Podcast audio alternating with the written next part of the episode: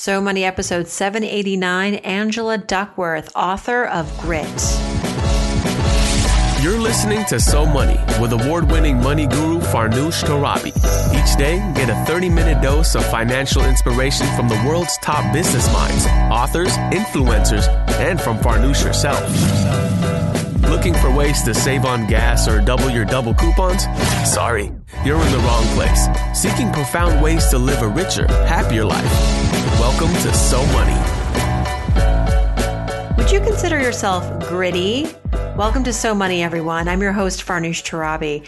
Grit is being able to pursue long term goals, even if that pursuit takes years. Grit is when you view your life like a marathon, not a sprint.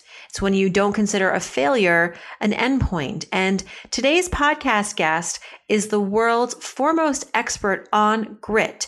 And she is here to tell us how we can get more of it and why it is so important. Today, we're welcoming Angela Duckworth to the show. She is the New York Times bestselling author of the book Grit, The Power of Passion and Perseverance, which is now in paperback. She is a psychology professor at the University of Pennsylvania, where she earned her PhD, and she is the founder and CEO of Character Lab, a nonprofit that helps use psychological science to help kids thrive. Angela and I discuss how grit can actually be learned, her financial perspectives formed as the daughter of immigrant Chinese parents, Eastern versus Western parenting values, and of course, we had to talk about Crazy Rich Asians. Here is Angela Duckworth. Angela Duckworth, welcome to So Money. I'm a huge fan. Congrats on the paperback of Grit now in stores. You, you must feel like you've come a long way since the first day the book published. You know what? I feel like I've come a long way from from the first day. My husband said you should write a book on grit. I think oh. the uh, journey was the hardest while writing it, and much less hard to sign a book after you've written it. So he was the one who planted the seed my husband came home one day and said, "You know, you should really write a book." And I said, "That is a terrible idea."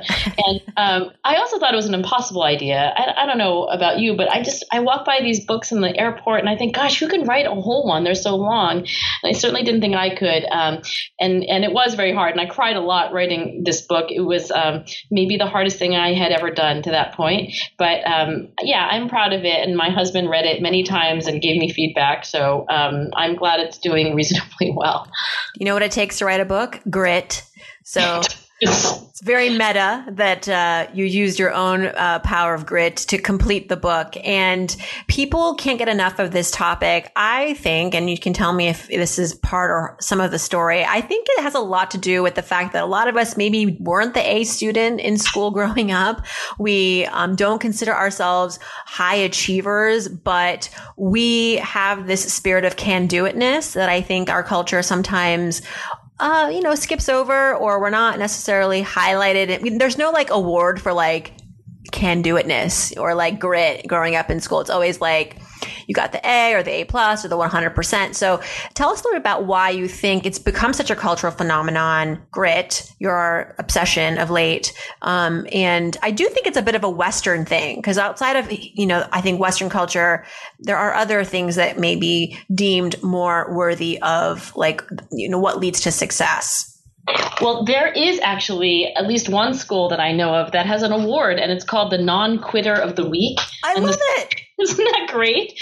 And the student gets their picture taken, and then they get to hold up their award, and then they write um, about what they did and they uh, didn't quit. And they don't have to have won, actually. They don't have to have succeeded or come in number one, but just that they didn't quit. And I love that. Um, I, I do think that there's some special American sounding, you know, the, the, the word grit for us, it, it probably brings up that Western true grit. Gritty. Um, you know, John Wayne. And actually, if you see the uh, movie, either the old one or the new one, it's about um, a, a, a, sheriff, you know, who you think maybe he's the one who has grit, but actually there's a 14 year old girl named Mattie, and the whole Western is about how her parents uh, were murdered and she's going to avenge their deaths, and she's the gritty one. I'll tell you, I don't think it has anything to do with John Wayne's grit. Mm. It's really about this little girl.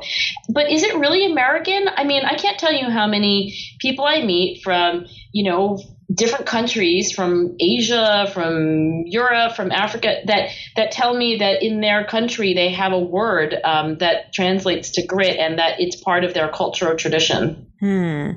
I think also when we think of maybe because I feel like the American dream and the pursuit of that is such a gritty pursuit that you can come here as an immigrant too, and if you work hard and you um, you you you stay the course, and really the, the, effort does pay off for so many immigrants when they come here. That that's why they continue to come here. It's the land of opportunity.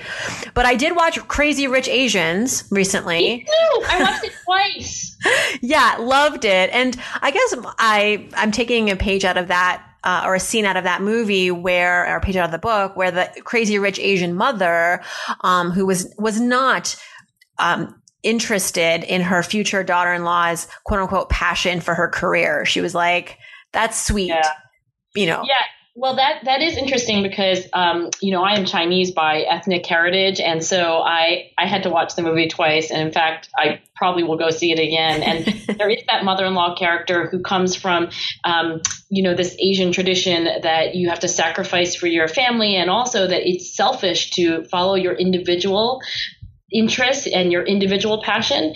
Uh, for example, if it's just good for the family that you become a doctor, you become a doctor. It doesn't matter that you happen to want to be an artist or something else. Um, and I definitely felt like during that scene that there was something very spot on about that observation. Um, but I will tell you that I also have a, like practically a line of diplomats from Asian countries who are waiting in my office to talk to me about um, really reinvigorating the idea of passion in their cultures you know, if you have a culture where kids are brought up to work hard and to study, but they're not creative and they're not following interests that keep them up at night and, you know, wake them up in the morning, really eager to like learn something new, make connections to their everyday experience, then I don't think you're going to actually have a very uh, vibrant economy. And I think that is in part why a lot of Asian countries are thinking it's not just perseverance they need, they also need passion. Right, because that's what actually keeps you uh, devoted to whatever it is you're working on.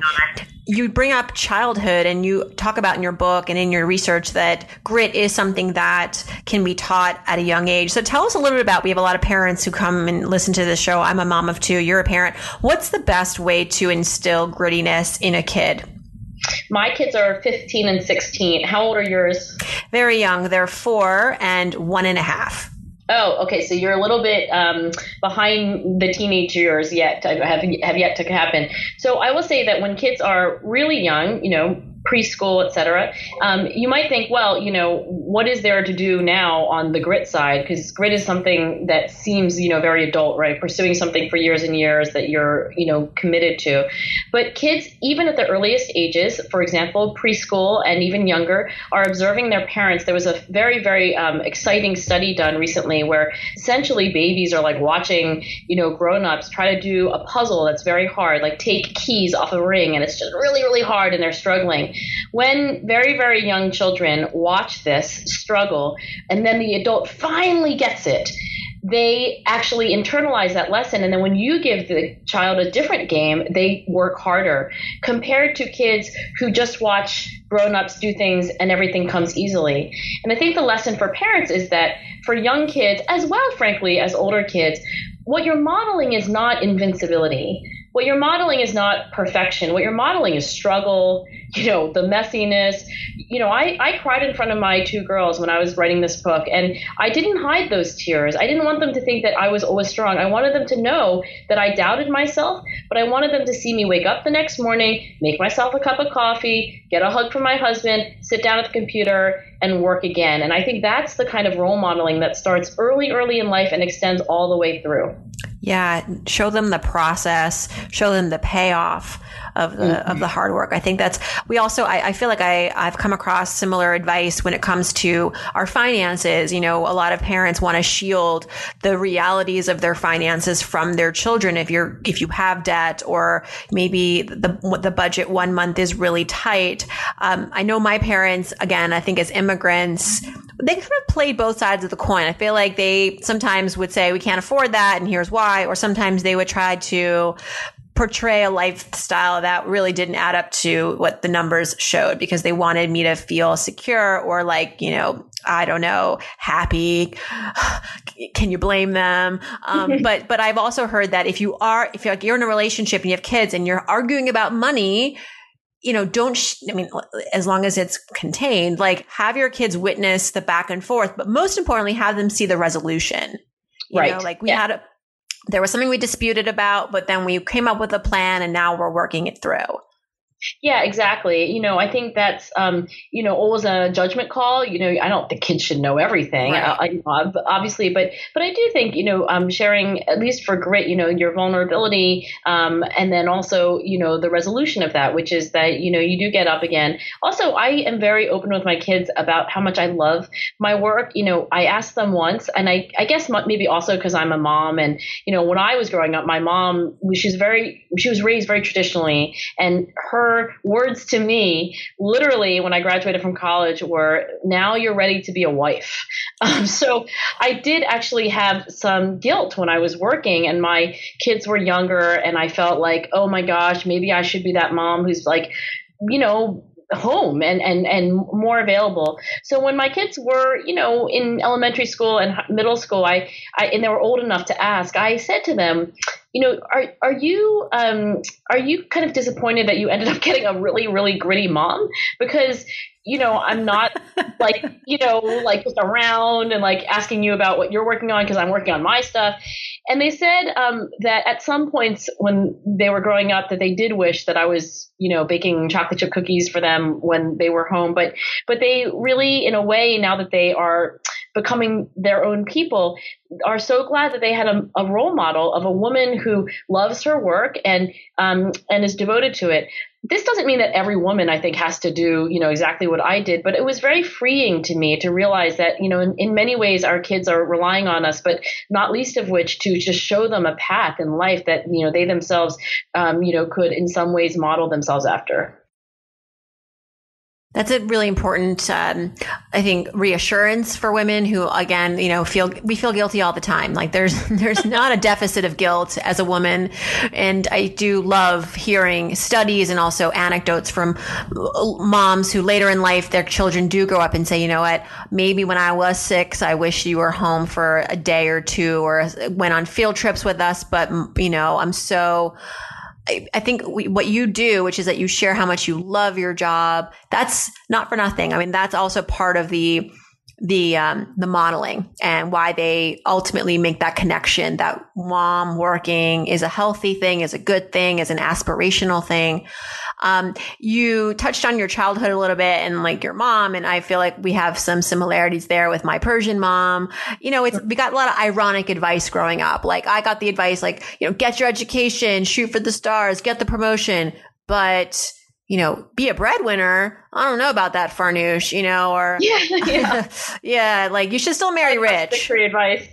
Um, so shifting over to money a little bit, I'd love to learn a little bit more about your upbringing as it pertained to money, um, and how maybe you had a first experience learning about it or a memory that really still uh, sticks out. Yeah. Well, you know, getting back to having, you know, traditional parents, my parents were born and raised in China. And then, of course, they did immigrate um, to the Philadelphia area and then eventually had three kids, including me, the last one. And they did bring with them a kind of traditional uh, Chinese view of you know division of responsibility. So my dad paid all the bills.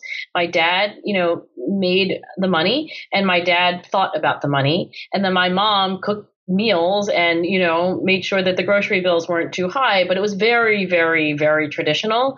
Um, it's uh, it's just an interesting thing then to watch how i am handling things. My husband and i are much more 50-50 like he's the one who cleans up the kitchen.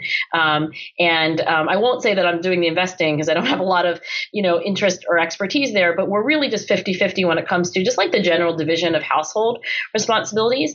And then i've got these two girls and i I, I think of myself as pretty, I don't know, progressive. And I feel like I've come a long way since my mom's generation. But I think they look at me and they sometimes hear things that I say and they'll say, you know, because they have yet another, you know, advance on me. And so they will say things that, you know, they feel like, oh, I'm being a, you know, I'm thinking stereotypically about gender roles. Or, you know, um, sometimes I'll say to my girls, like, oh, I should really just be a boy about this and, you know, stand up for myself. And I thought that was maybe helpful. It was kind of offensive to them. They're like, "What do you mean be a boy? Girls are boys. You know, girls can just do what anything that, that boys can do." So I, I, think history is changing, but I can even see between my mother's generation, myself, and my girls how these things are changing quite rapidly.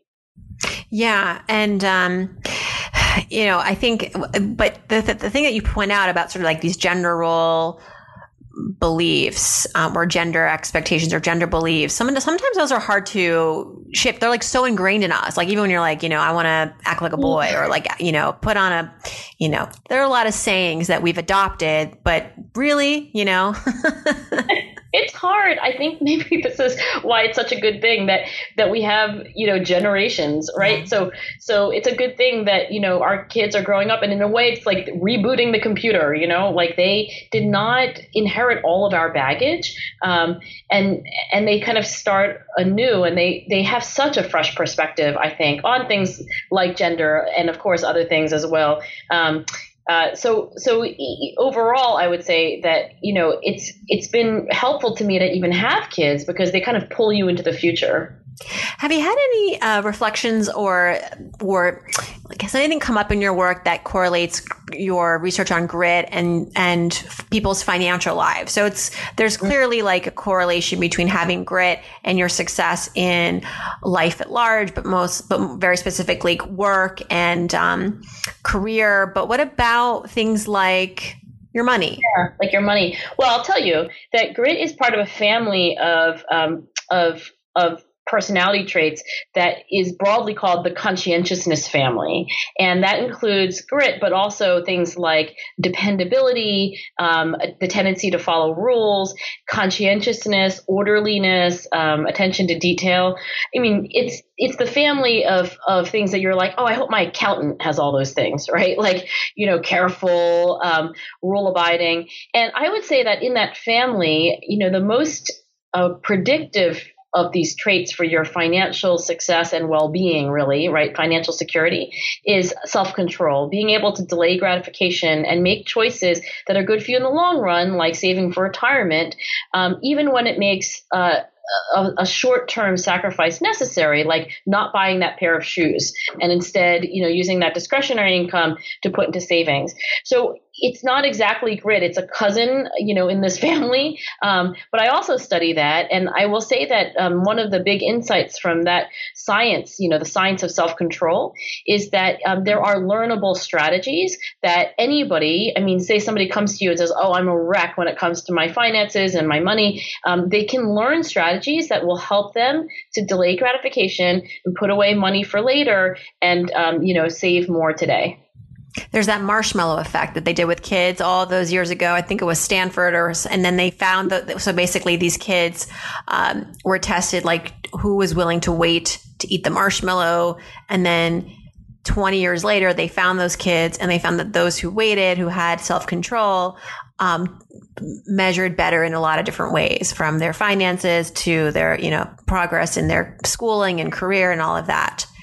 That's exactly right. The marshmallow test was given to kids. They were at a little nursery school called the Bing Nursery School on the campus of Stanford. So they weren't, you know, it wasn't like a, they had good genes. Sample. Yeah, they had a, you know, those are somewhat unusual kids, but they were followed their whole lives. I think they're now in middle age, and you know, they they end up the kids who waited longer for two marshmallows instead of gobbling up one right away because that was the choice. You're four years old in this study, and you're given a choice between two marshmallows later or one marshmallow right away. By the way, all the kids say they're going to wait. They say, I'll, I'll have say, Are you sure? Yeah. And then the question is, can they really wait? And the longer they wait, the better off they, they do. By the way, there's some very recent um, science on much bigger samples, not just Stanford uh, preschoolers, and you know the effects are still there, but they're smaller than the original studies. Nevertheless, I do think that um, this ability to wait for things that are good for you in the long run, so much of managing your own money is about that. Um, is it's it's almost like a metaphor, right? Like two marshmallows later versus one now is not only a scientific test, it's also a very accessible metaphor for what we all need to do on a daily basis. Um, and in that study, um, when you, for example, give kids a little bit of a um, a boost in in these strategies that I mentioned, I'll just say one because I think it applies at any age. You know, making a plan. It sounds so simple, but when little kids are waiting for the marshmallow, you know, trying to wait for two instead of having one right away, if you help them with like a little plan about what they're going to do, you know, just for a second they just think like, how am I going to act when this actually happens? Um, it can help them to uh, to be more self controlled. And for financial things, you know, rather than just sort of you know living life, you know, moment by moment, you know, having a plan for what you hope to do next week. You know, do you hope to you know bypass the coffee shop every day? Is that? You, write it down. Make a little plan. It takes ten seconds. That actually is a very very um, uh, powerful strategy for enacting self control in your own life. Yeah, and by the way, like not eating the marshmallow also good for your waistline. Um, and sometimes when you delay gratification um, that's a good thing. Like you realize i don't actually want the cookie you know? Like you have to sometimes give yourself distance to be you able know, to make rational decisions. This idea of distance um, is really, really at the core of so many strategies for self control. It's actually, there's a term in science called psychological distance. And for example, in those marshmallow studies, you know, one way that you can create distance is to, um, you know, what, what they would say to these little kids waiting is like, you can pretend that the marshmallow is just a picture, that it's not real. So they would actually literally say to the kids, like, you know what, you can put your fingers around, like pretend it's a framed picture. And they would actually draw their fingers in the air. And those kids actually were able to wait longer. That's just a way of putting distance, mental distance, psychological distance, and whatever trick you can use. I mean, some people would say, um, you know, I want to, you know, go to the coffee shop and buy a, you know, pumpkin spice latte for six dollars. Um, but I know that, you know, my mother wouldn't do it if she were me. Or, you know, you can use that kind of distance, like kind of pretend you're a responsible person um, or, you know, pretend that this is a decision that you're making for tomorrow, not for right here in the moment. Any way to put distance between you and an emotional decision is um, a way to help you make a more far-sighted choice. I love that. Didn't think we were going to talk so much about money from your book Grit, but this has been really insightful. Our sponsor for the show is Chase Slate, and I'm a brand ambassador. And I've been asking guests, and I'm going to ask you about a recent purchase that maybe you shared somewhere online or offline. The reason is, is that Chase Slate did this really comprehensive study into our spending and behavior. And it's called the Credit Outlook Survey. And one of the takeaways was that a majority of young people, millennials, maybe it's not a surprise, recently bought something and shared it on Instagram. So we've hmm. become this culture of like sharing purchases for whatever reason. It's uh, a very popular thing to do. I don't do so much of that for myself on Instagram, but I do, I am curious about in your life recently, what's been something that you've bought that you were proud of or excited about that you shared? What was it? Well, yeah, I think I'm definitely not. I mean, I'm too old to be a millennial, unfortunately. So, so uh, you know, I am not in the generation that grew up like sharing everything on social media. Um, in terms of purchases, that um, I, I probably, you know, the thing I spend the most money on is food, and I I love to share food. So, you know, I bought chocolates recently and shared them. Um, so, you know, the, to me, um, uh, the purchases that lead to experiences are the ones that are the most meaningful, right? As opposed to just like objects, right? Like, but things that lead to, you know, sharing a box of chocolates with a bunch of people and then, you know, enjoying them together. That that ends up being for me kind of the best way to spend money. Yeah, it's an experience at the end of the day, and that does actually lift happiness Yes, um, as we know from scientific research. Yes, it's proven. yes, exactly. True. As if we needed more reasons to buy chocolate. Um, so you mentioned the importance of having a financial plan. Another personal question, if I may, what's Angela Duckworth's financial plan, especially now with the success of the book and your notoriety? And I mean, how has your life changed? Uh, and slash, how is it going to change because you want it to? I have no change in my lifestyle pre and post the book. I, you know, we live in a row house in Philadelphia, and you know we have no plans to change our house. Um, I don't own a car. My husband has a car. I walk everywhere in the city, but I'm not going to go out and buy a fancy car. Um, uh, I, you know, mostly am um, thinking about ways that uh, because I have a nonprofit called Character Lab, and um, we work on all the stuff that I talk about with you, but we work on it really for kids. And you know, can we can we give scientific uh, insight to parents in the form of actionable advice, and can we do that for free, especially so that we can reach you know all parents, including parents from you know lower income communities. So for me, honestly, I am literally thinking every morning when I wake up, you know, how do I raise more money for this nonprofit? Um, and and so a lot of my financial planning energy goes into this organization as opposed to us as an individual household. I love it, and you can follow at the Character Lab Exactly. Awesome. We are on social media and we have a website called characterlab.org and everything is philanthropically supported. So literally everything on our website, all the videos, we have Wynton Marsalis narrating a video on practice. We have activities where kids can develop their curiosity. They're all based on scientific research and they're all 100% free. I love it. By the way, I got married in Philadelphia. It is truly the city Yay! of love. It is. That's They're not wonderful. calling it the city of brotherly love anymore, are they? I don't know they what the branding that. campaign is for Philadelphia. Know. They are doing XOXO on the billboards, so I think they're they're trying to do the love part. Maybe they're going to drop brother, brotherly. Yeah, it's everyone's love. It's great. Angela Duckworth, thank you so much. It was a real privilege to connect with you finally as a fan, and um, thank you for the conversation. Congrats on the paperback, and good luck with the Character Lab. Thank you so much. I really enjoyed this conversation. To learn more about Angela, you can go to her website, angeladuckworth.com. Also, characterlab.org is her nonprofit. The book is called Grit, The Power of Passion and Perseverance. Angela is on Twitter at Angela Duck W. And if you haven't checked out her TED Talk, definitely do. It's worth it. If you missed any of this, no worries. Just head over to SoMoneyPodcast.com where you can download the transcript and grab the audio. You can also click on Ask Farnoosh and leave me your questions for our Friday episodes. Thanks for tuning in, everybody. Happy October 1st. I hope your day is so money.